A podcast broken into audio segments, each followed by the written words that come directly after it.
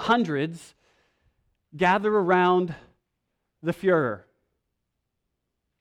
He's just delivered another rousing speech, and the time to offer the proper gesticulation in salute has arrived. And hundreds shout, "Hail Hitler!" All except one man.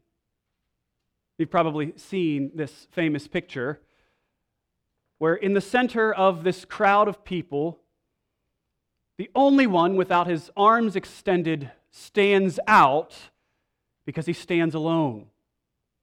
The story is actually an interesting one. The man's name is August, and August had been a member of the Nazi Party. However, prior to this particular gathering, he had met a woman named Irma who had become the love of his life. There was just one problem. She was Jewish.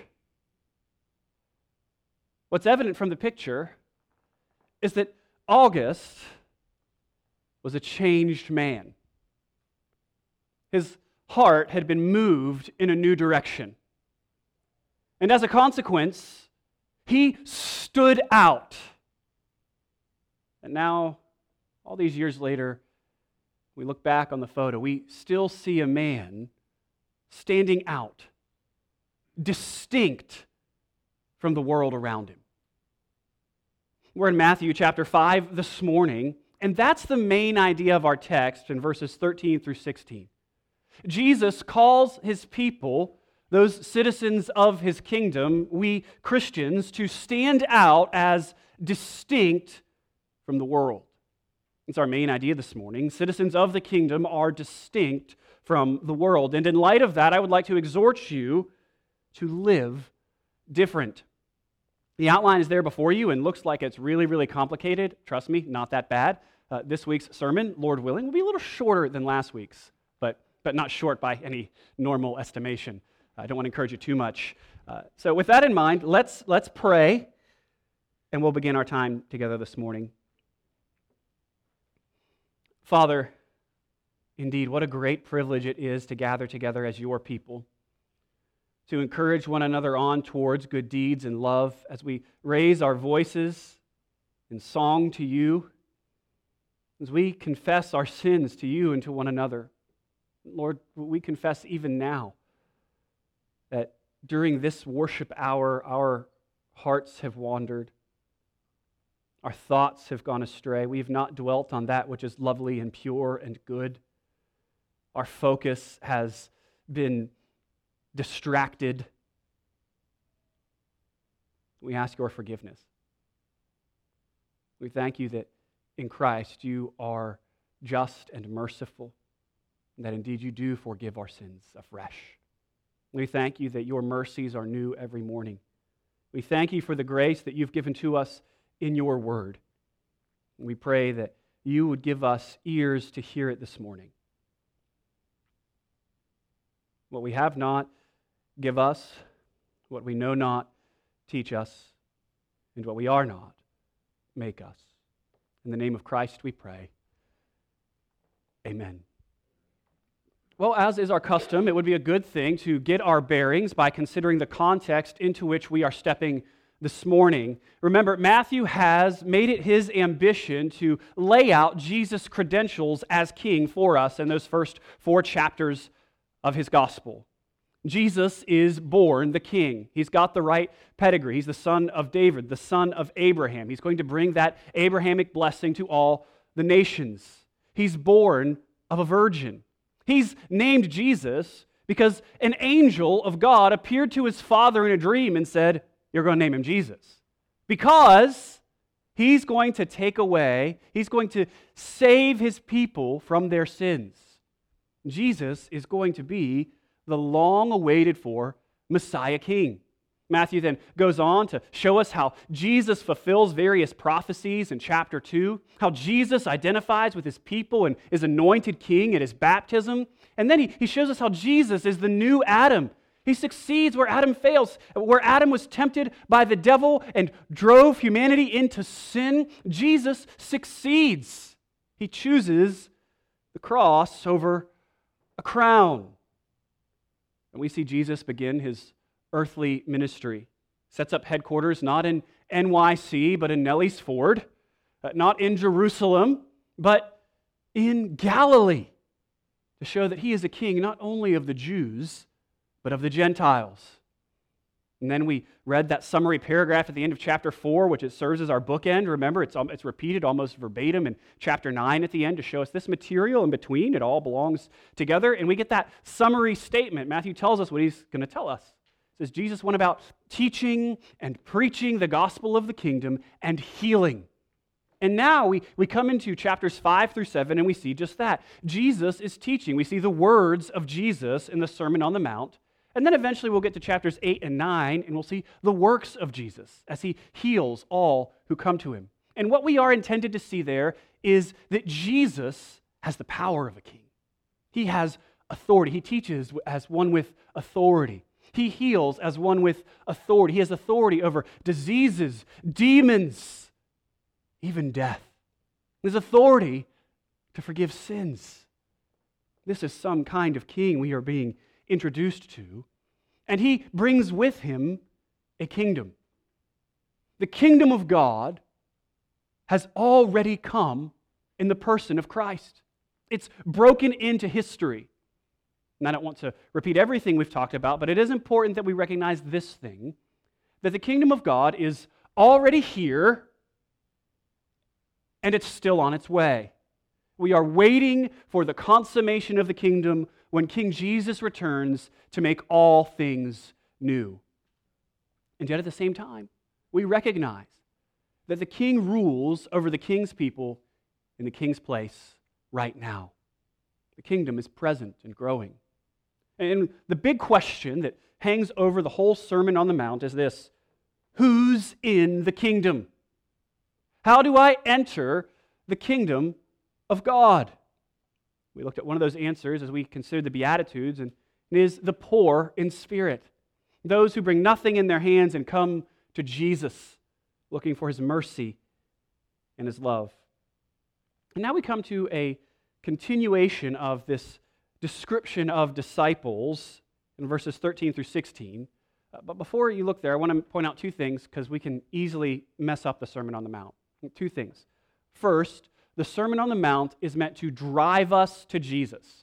We have a standard held out for us here that we could never rise to the level of. We are meant to read this sermon and recognize that we don't have the resources within ourselves to keep this law. We can't make ourselves right with God. So if we read the sermon and think, I have to do all these things to enter the kingdom, well, we've missed the point. We've missed Jesus. We've missed the gospel. The second thing we have to recognize is that this is, while it's meant to drive us to Jesus, this is also a description of citizens of the kingdom of heaven. It's a description of disciples. This is the way we look when we follow Jesus. And if we get this wrong, what we'll do is go, this standard is so high, it's actually a description of, when Jesus returns in his fullness, nobody can live this way. And so it's actually irrelevant for my life. I don't need to try to live up to this standard.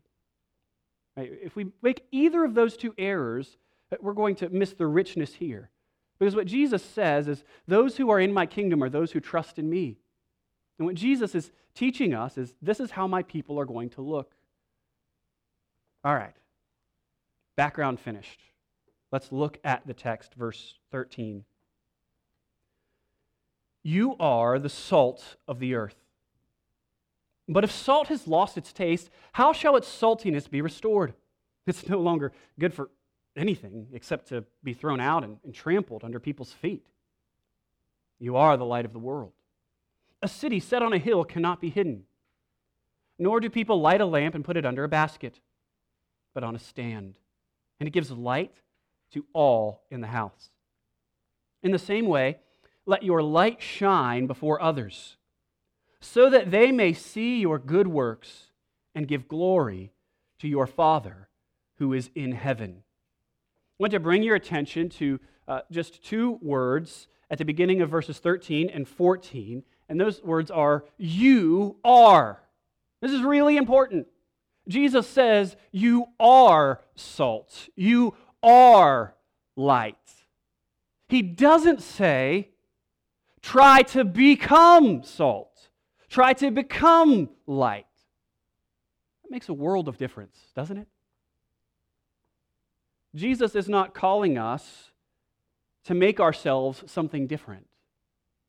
He's acknowledging that those who are united to him in faith have already been made different. You see, when we are united to Christ by faith, our fundamental identity is no longer sinner in rebellion against God.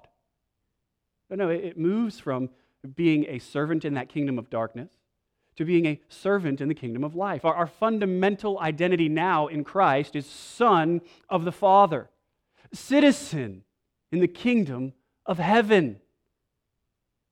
We are in Christ, and in Christ we have been made new creations.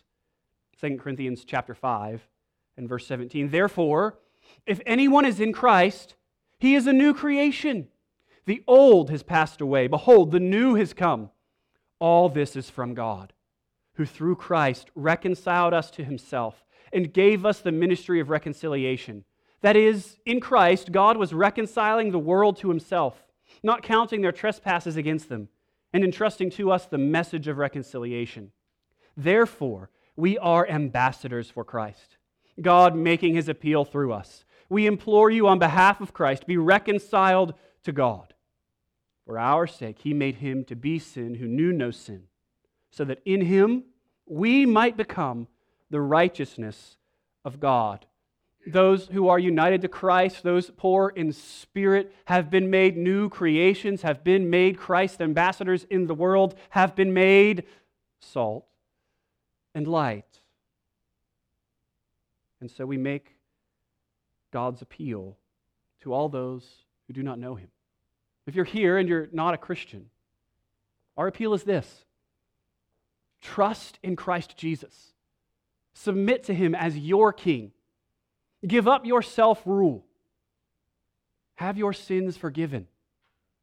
And be adopted into the family of God by faith. You are salt. You are light, church. Keep this in your mind. We will get it so wrong. We will be crushed beneath the weight of these commands if we try to make ourselves salt and light. You are. He says, you are the salt of the earth, but if salt has lost its taste, how shall its saltiness be restored? It's no longer good for anything except to be thrown out and trampled under people's feet. But let's deal with this warning first. Jesus is giving a warning here, and he's laying before us an absurdity. Salt that's lost its saltiness? Well, you know, I'm not a chemist, but for those of you that have delved into that realm, you'll be able to tell me that sodium chloride does not change its chemical composition. It is what it is. Can't be changed. Salt is salt is salt. So salt that isn't salt, it ain't salt. And so Jesus is telling them the idea that you would be the salt of the earth, you would consider yourself in the kingdom and not be salty. Not that kind of salty. And not be, you know, holily salty. Not be righteously salty is an absurdity. And what he's doing is he's getting ready to put his crosshairs on the Pharisees and all those Jewish people who would think that they are in the kingdom by virtue of their ethnicity. What he's saying is that these external and circumstantial factors don't make you a member of the kingdom of God. The only way into the kingdom of God is to trust me, the King. And so it's a warning. He's saying, if you think that you're salt, but you ain't salty, you're good for nothing except to be trampled upon under the judgment of God. That's the warning. Now let's look at how exactly we are to be like salt. This is a multifaceted metaphor. It goes in many, many different directions because salt in the Bible has all kinds of connections all over the place. We're only going to look at 5 this morning, but I bring this to your attention because sometimes what pastors do is they try to pick just one of these, and then they focus in on that as if Jesus didn't have all of these things in his mind. He's a pretty good teacher, Jesus. And I think we're supposed to pull on each of these threads all at once. We're supposed to see all of these things in his comment. And so, as one writer said, Andrew Wilson, who I'm going to draw upon a little bit here, he says, if anyone tells you that salt here is only about one thing, by all means, hear them out. But take it with a pinch of salt. He's British, or he would know that we say with a grain of salt. With that, let's look at some of these ways that believers are to be like salt. First, we'll talk about how salt flavors. This is the one that's most familiar to us in our culture. We put salt on things to make it taste better, right? And it does make everything taste better, right? You want your chips to taste better, you put salt on them. Butter that's salted is better. You want your meat, you want to bring out that flavor, you put salt on it. I mean, salt even makes things that you don't think it'll make taste better. Salted caramel, am I right? That's delicious. It's delicious because of the contrast. And so in one way, this illustration is supposed to work for us, is to show us that believers, Christians, citizens of God's kingdom, are to live in the world in such a way as to enhance it, as to magnify the Lord's common grace to all of his people, or to bring flavor where there is no flavor, spice up those bland areas of the earth, to provide a contrast with that which is so normal. We're to enhance. Secondly, we see that salt is a preservative. Salt preserves. This is the most popular understanding of this text. Usually if guys are going to teach us one thing, this is the thing. But I got to tell you, this one makes almost the least amount of sense to me because we are not having food salted in the text, but the earth. At any rate, salt is a preservative, and so you could pick up on this image, as many have done throughout Christian history, and recognize that Christians are to be like salt in that they help slow the decay of a world that's dying apart from the Lord. The image, if you want the image, you could think of it like this. But maybe you can go home and do an experiment this afternoon. It's a Sunday afternoon, so let's say you want to go fishing. And what I want you to do, you go fishing, and you take the fish that you catch, and just take it off the reel and put it in your pocket, okay? And then you walk around for a few days, and then take that fish back out, and just record your observations, all right? I can see Xavier's interested in this, so he's going to do this for you, Autumn, okay? I'm going to check back in later. Then, the next week, next Sunday, Easter Sunday, go fishing again, catch another fish, and then before you put it in your pocket, salt that puppy heavily. You'll put it in your pocket, you might smell a little fishy, but what you'll find is after you take it out a few days later, fish isn't rotting as it was the first time. Salt is a preservative. It was the ancient version of a refrigerator. I know it's hard to believe there was life before refrigerators. And Linda was at my house this week for dinner, and she was talking about how she one time didn't get in the ice machine part of the refrigerator because she thought, it's like, I don't want to spend the extra money on that. I'll just put the water in the trays and the trays into the machine. And I was like, you Neanderthal. That is crazy talk. And this is how people preserved food. They used salt. Likewise, believers are to be salt, preserving that which is good in the world, keeping it from decaying. We also see that salt promises in the Bible. There are a number of places where salt stands in as a symbol of the covenant between God and his people.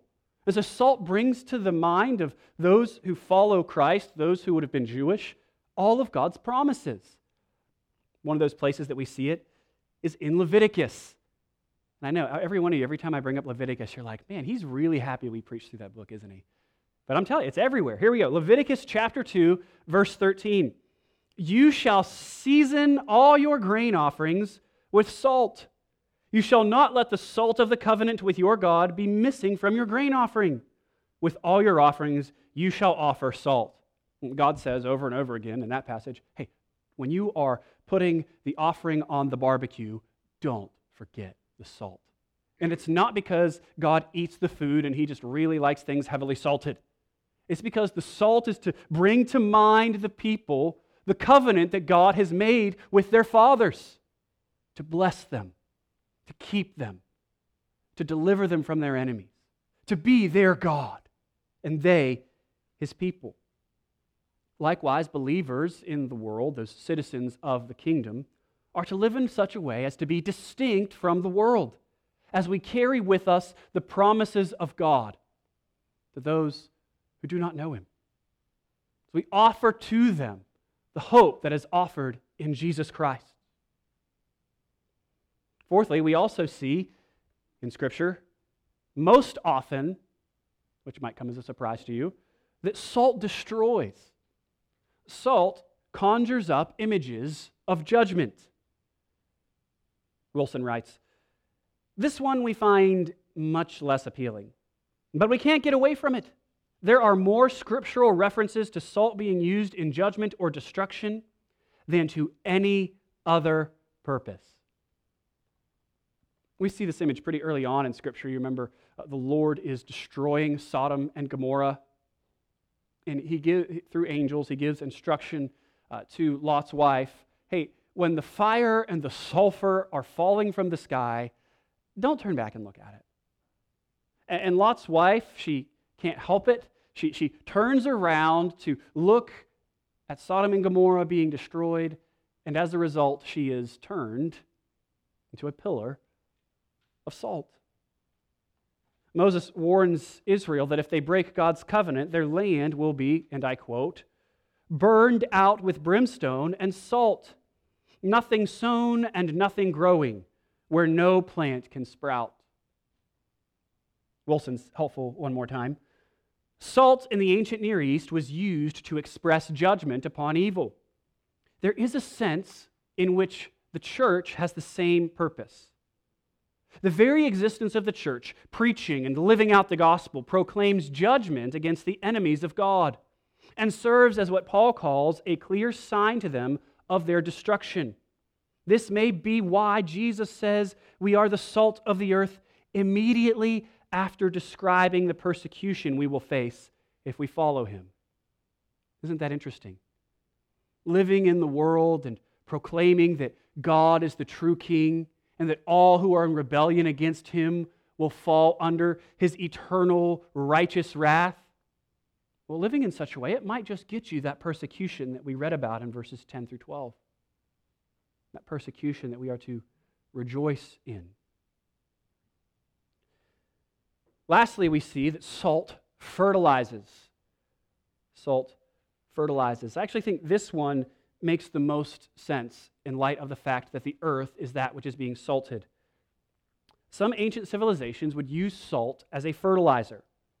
It would help the soil, could help the earth retain water, make fields easier to plow, release minerals for the plants, kill weeds, protect crops from diseases, stimulate growth, and increase yields.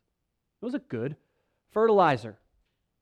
And so we can see that, though this might not be our favorite thing, that we, as the church, as citizens in the kingdom, are to be like fertilizer. We're to go to spoiling places, barren lands, and live in such a way that brings forth life. We're to take with us the words and works of the gospel so that Christ might be honored. We are to be those who bring life and light. That's our second metaphor this morning. You see it there in verse 14. Let's read again. "You are the light of the world. A city set on a hill cannot be hidden, nor do people light a lamp and put it under a basket, but on a stand, and it gives light to all in the house." Let's deal with that little exhortation first. He says, people don't light a lamp, and you don't light it, bring it out, and then put it under a basket. What is he getting at here? Think of yourself as a child. You are, I don't know, 6, 7 years old, you are in your bedroom, and your parents have refused to give you a nightlight. They don't want to give you that habit. And so it is pitch black. With the exception of when lightning strikes outside, as a storm rages. You have quick bursts of light. The windows are shaking. The wind is howling. Woo! Shadows are creeping along the walls. And you really have two options. One, hide under the blanket. Or two, hide under the bed. Jesus is saying here, similarly, don't hide your light under the bed. I mean, if you are a Christian, don't hide under the blanket. Don't hide under the bed. Don't live in fear. You see, the temptation for those who are the light of the world is to fear persecution and to conceal the fact that they follow Jesus. You with me? It can be tempting for us as Christians in favor of trying to gain acceptance with the world around us, and to not contrast so much with it that we might, hide ourselves under a blanket. Jesus is saying, do not act in fear. Let your light shine. The city on a hill cannot be hidden. The image here is that of, everybody would think of Jerusalem. It's on a hill. Ancient world, there's not light everywhere. We kind of take it for granted that there's light at nighttime. But there are places in this world you can go even now, and you go out there with your tent and you set up, and if you put your fire out and you turn your phone off and your flashlight off, you won't be able to see your hand out in front of your face. This is sort of the image we're supposed to get. You're darkened out there, and you raise your eyes at night, and there is the city on the hill. It illuminates everything. We must ask ourselves, what is a city on the hill worth if its lights are out? Jesus says that we are light. You are the light of the world. How are we to be like light? Light is one of those images. It's probably the most popular image in Scripture, maybe. I don't know. I didn't research that, but God is said to be light, right? 1 John 1:5. God is light, and in him there is no darkness at all. The psalmist tells us that God wraps himself in light as with a garment. When God starts the whole of creation, he says, "Lights, let there be light." Jesus is called the light of the world.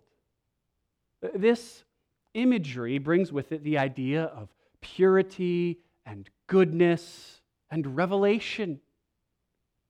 Light shows what things are like. And likewise, the church is to show the world what Christ is like with his words and his works as we follow his example to us. And the goal of all this is laid out for us in verse 16. You see, so that they, those who are not in the kingdom, may see your good works and to give glory to your Father who is in heaven. This is the goal of the Christian life. Glory to the Father who is in heaven. And this isn't that different from the Great Commission. The idea is that we are to go out and to make disciples of all nations. The light of the world is to go into the darkness so that those who are lost in darkness can join us in the marvelous light. Colossians 1, he, that's the Father, this is verse 13, has delivered us from the domain of darkness and transferred us into the kingdom of his beloved Son, in whom we have redemption, the forgiveness of sins. God has delivered us, and he wants to use us so that he might continue to deliver others. The gospel still works. God is still bringing dead people to life. He's still dispelling the darkness with his little lights.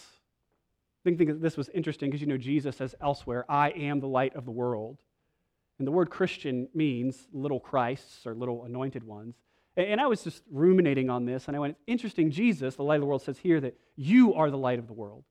And so I think in the same way we're, you know, little Christs, we are like little lights. And Paul picks up on that in Philippians 2. You should be like stars shining in the sky. Show the world what God is like.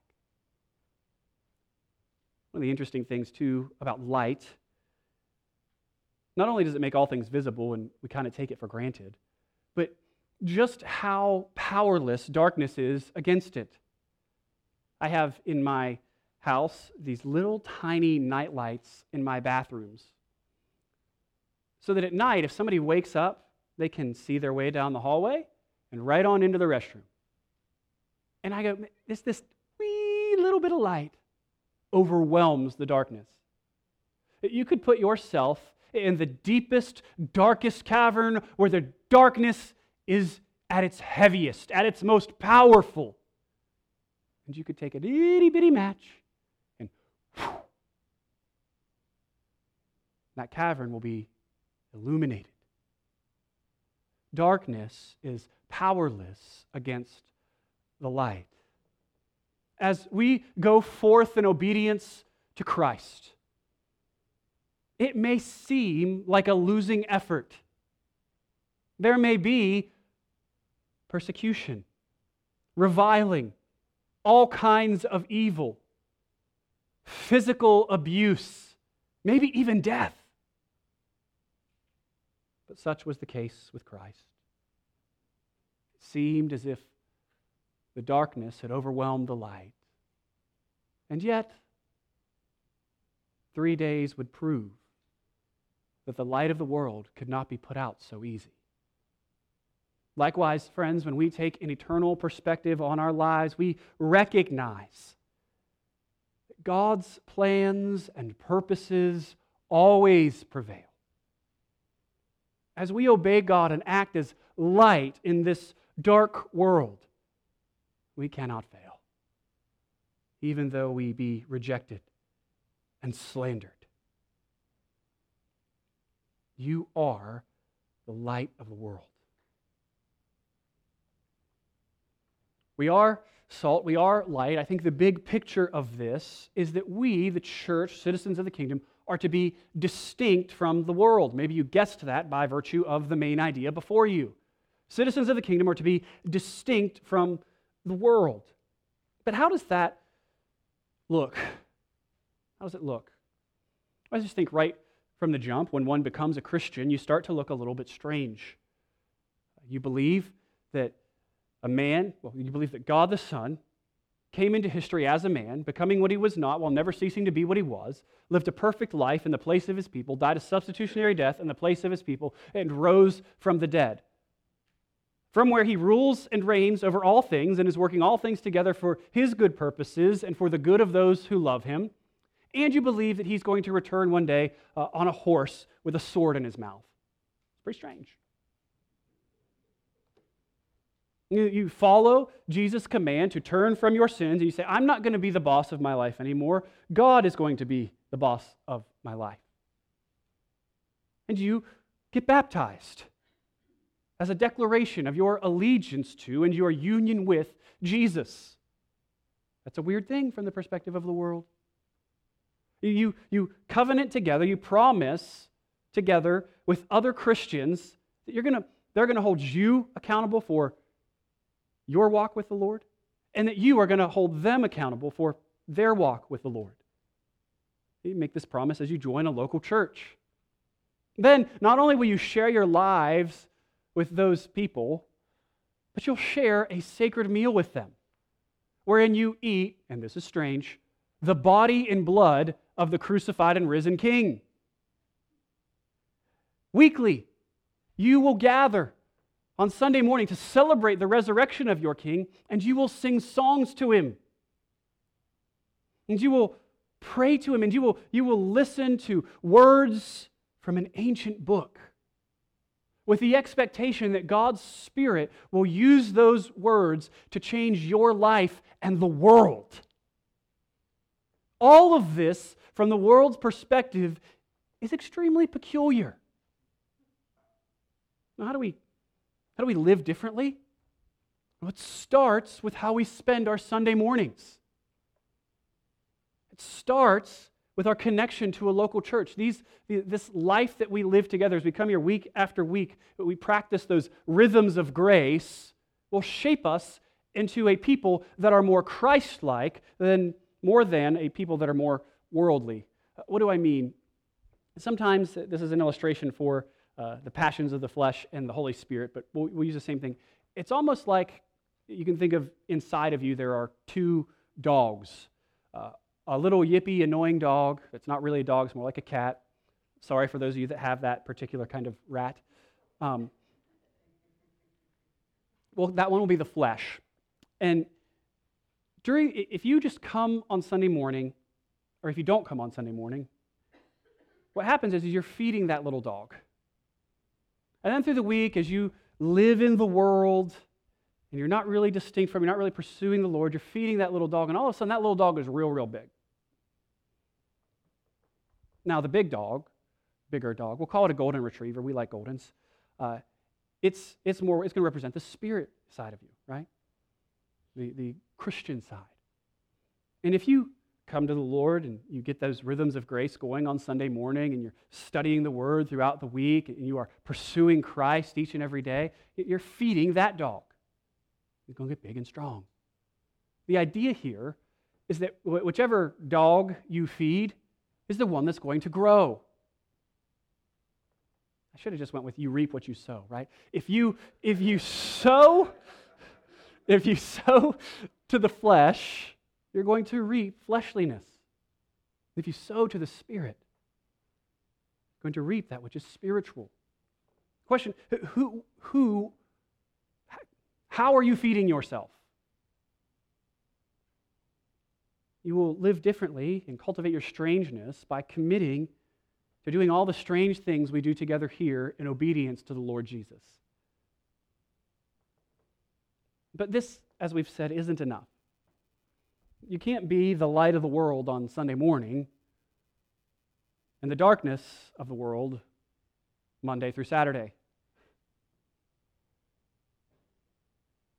So how do we live differently? I have one family in my life who I think does this really well. I tell Chelsea, they are so weird, and I love them. So, you know, they have very strict policies on like what movies and media that their children consume and what they consume themselves. And I'm a big movie guy, you know that. It's not really my thing, but I respect it. The idea, they want to dwell on that which is lovely and good and pure and holy. And a lot of stuff that's portrayed in movies, I don't know, like violence, isn't supposed to be glorified or meditated on. This is an odd rule, right? The girls in their family all always wear dresses. And the boys always wear a shirt with a collar on it. The purpose of this is to make gender distinctions clear and to promote an atmosphere of both modesty and respect, something that's not obviously required for the Christian life, but not something that's necessarily bad either. Every time I have conversations with anyone in this family, matters are immediately turned to spiritual things. How am I doing? They've been praying for me. Have I recovered from that ailment? How can they pray better for me?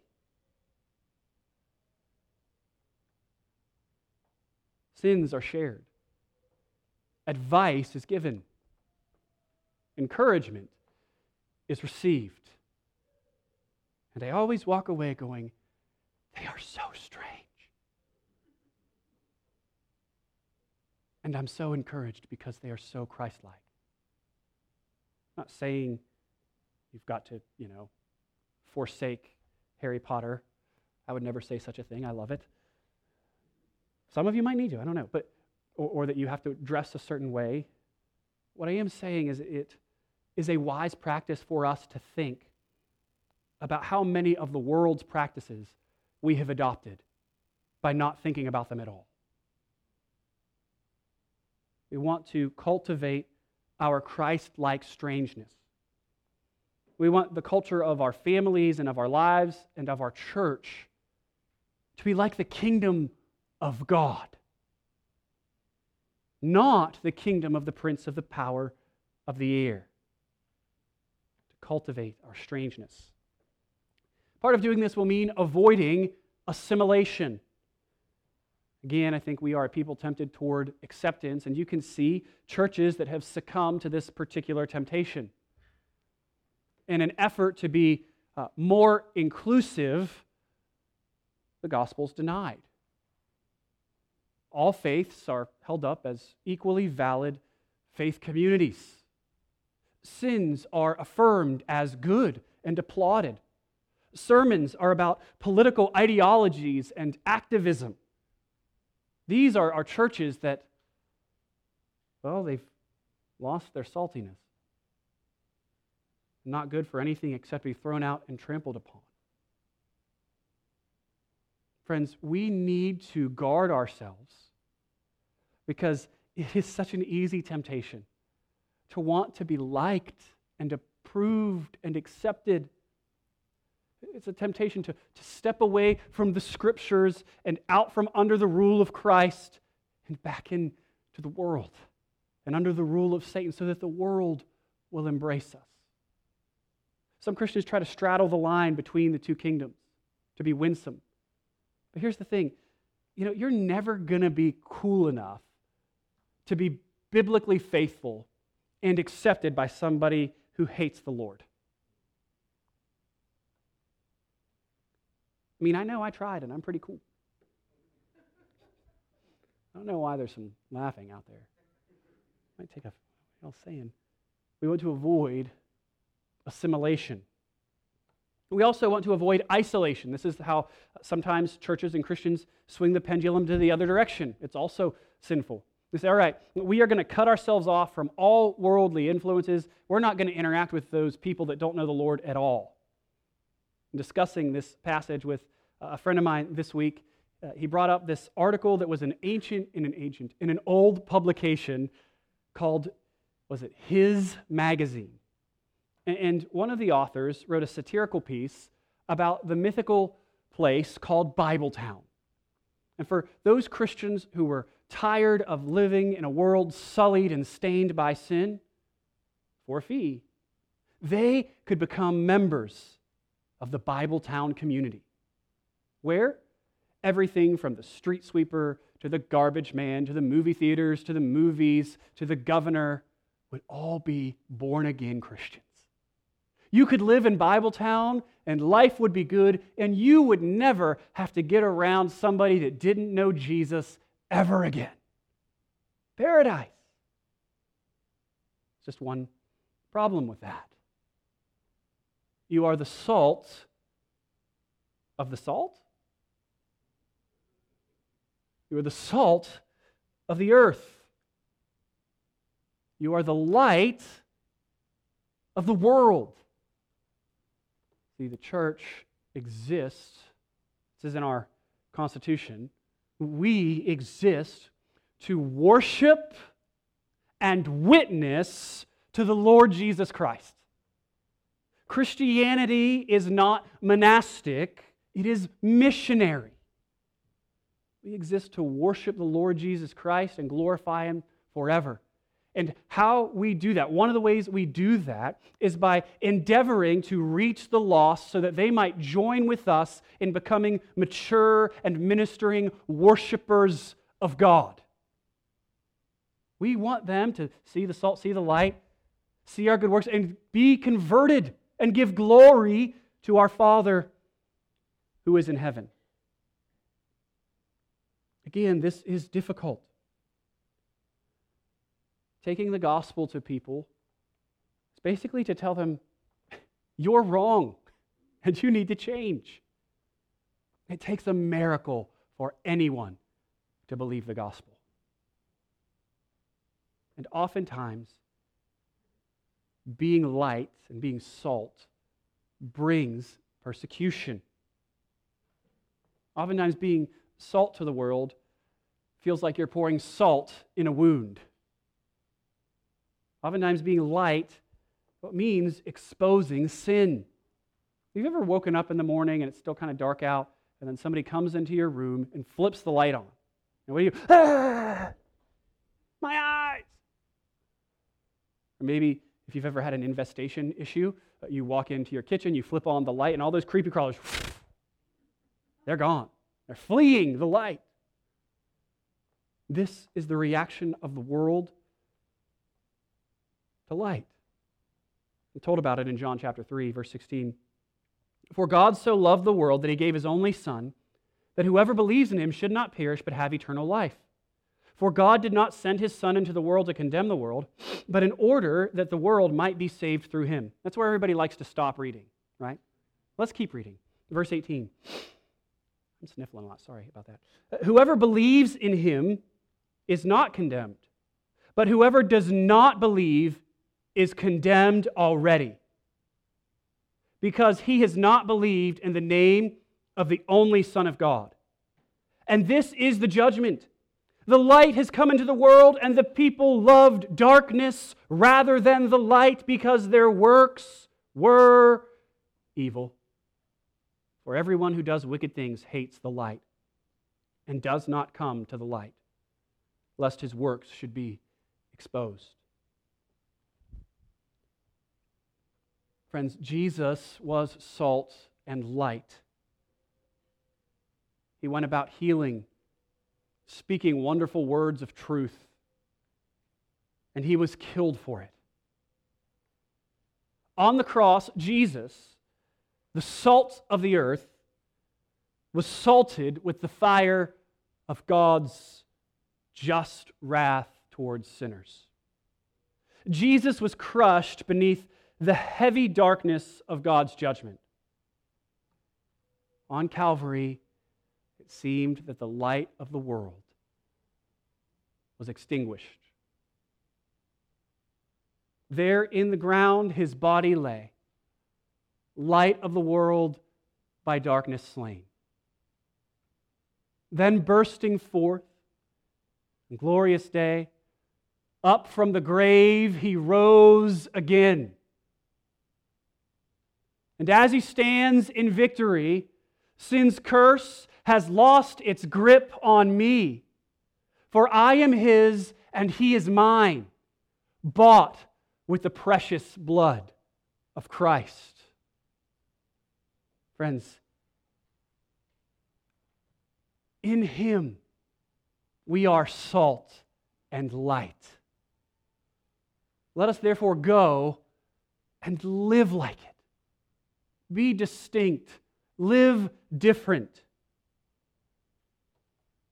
John 1:5, the light shines in the darkness, and the darkness has not overcome it.